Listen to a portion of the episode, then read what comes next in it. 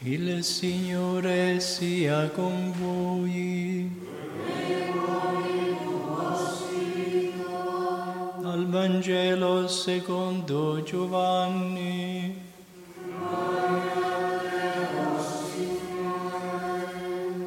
In quel tempo Pilato disse a Gesù, sei tu il re dei giudei? Gesù rispose, dici questo da te oppure altri ti hanno parlato di me? Pilato disse, sono forse io giudeo? La tua gente e i capi dei sacerdoti ti hanno consegnato a me. Che cosa hai fatto? Rispose Gesù, il mio regno non è di questo mondo. Se il mio regno fosse di questo mondo, i miei servitori avrebbero combattuto perché non fossi consegnato ai giudei, ma il mio regno non è di qua giù. Allora Pilato gli disse, dunque tu sei re, rispose Gesù, tu lo dici, io sono re. Per questo io sono nato e per questo sono venuto nel mondo, per dare testimonianza alla verità. Chiunque è dalla verità ascolta la mia voce. Parola del Signore.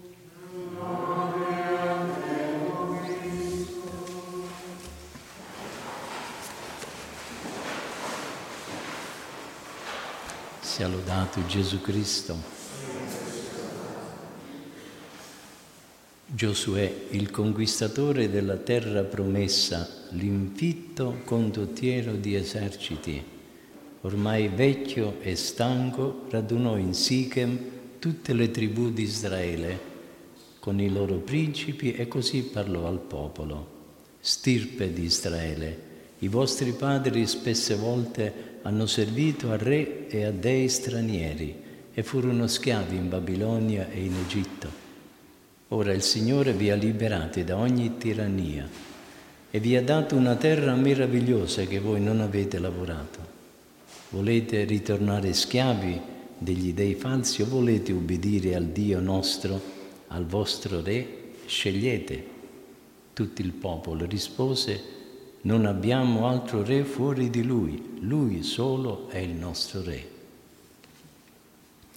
Nel 1926 Pio XI, come il vecchio condottiero di Israele, inviò a tutto il popolo cristiano una magnifica lettera in cui scriveva le nostre anime hanno un grande re, un re che è morto per darci la vita, ha versato il suo sangue per affrancarci dalla schiavitù del peccato ha istituito il sacramento dell'Eucaristia per rimanere in mezzo a noi a governarci.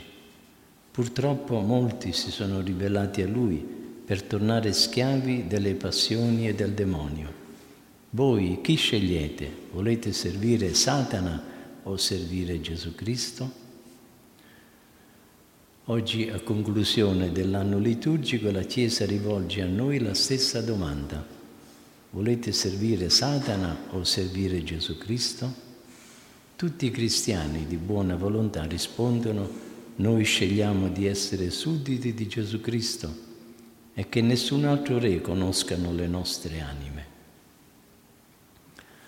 Nel dialogo con Pilato, riportato dal Vangelo della Messa, Gesù afferma la sua regalità. Alla domanda di Pilato, sei tu il re dei giudei? Gesù risponde, tu l'hai detto, io sono re. Ma subito aggiunge, ma il mio regno non è di questo mondo. Il regno di Cristo non è un regno materiale, egli avrebbe potuto venire al mondo come un potente imperatore, però per nostro amore preferì la stalla alla regia, la corona di spine alla corona d'oro, la canna allo scettro, la croce al trono. Ma se il suo regno non è materiale, è però superiore a ogni altro regno. I re di questo mondo comandano sui corpi, egli comanda sui cuori. Il regno di Cristo è universale perché non ha confini, è grande come tutta la terra. Il regno di Cristo è eterno, è Lui infatti che vince e regna ancora oggi e vincerà e regnerà anche domani e per sempre.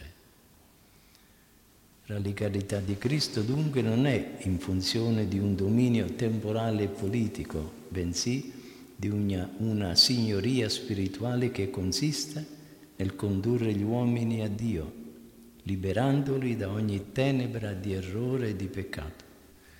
Il mondo caduto fin dal principio sotto il potere del maligno a causa del peccato è stato redento. Il gioco con cui Satana teneva assoggettati gli uomini è stato spezzato e ora Gesù Cristo, il Re, e ora, ora è Gesù Cristo il Re dei Re, il Signore dei Signori, come lo chiama l'Apocalisse. San Paolo sintetizza con una frase molto efficace l'opera della redenzione, quando afferma che per mezzo del suo figlio diletto il Padre ci ha liberati dal potere delle tenebre, mentre l'Apostolo Giovanni afferma che tutto il mondo è posto sotto il potere del maligno.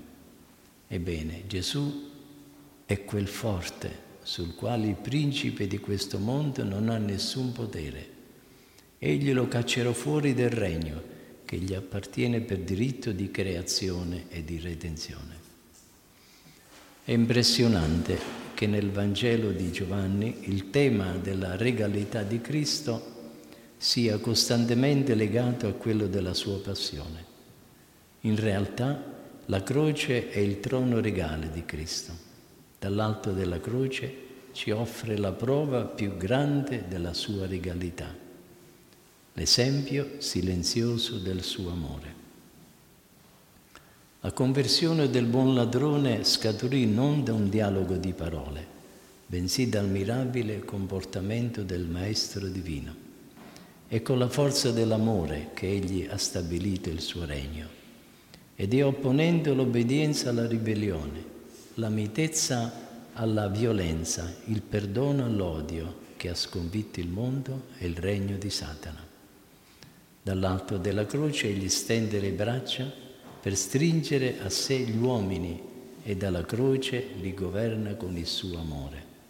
Non esige altri tributi che fede e amore.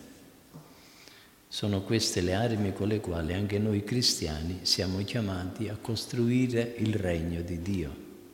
Ma prima di stabilirlo negli altri, Gesù vuole che lo, lo costruiamo dentro di noi. Beato perciò chi, come il buon ladrone, si lascia penetrare e conquistare da quello sguardo divino. Beato chi, illuminato dall'esempio di Cristo, rientra in se stesso si converte da inizio a una vita nuova di fede e di amore, di rinnegamento e di preghiera. Il regno di Dio qui sulla terra consiste nella presenza stabile di Gesù dentro di noi. Una presenza che, dobbiamo, che dobbiamo ardentemente desiderare e attualizzare nel cuore e nella mente, nella volontà e nei pensieri, nei sentimenti e nelle parole, perché tutto il nostro essere appartenga veramente a Cristo nostro Re. Chiediamo la potente mediazione della Madonna, Madre Santa del nostro Re e Regina di tutti i cuori, la grazia di essere trasformati in ardenti apostoli di Cristo, testimoni qualificati del suo regno. Sia lodato Gesù Cristo.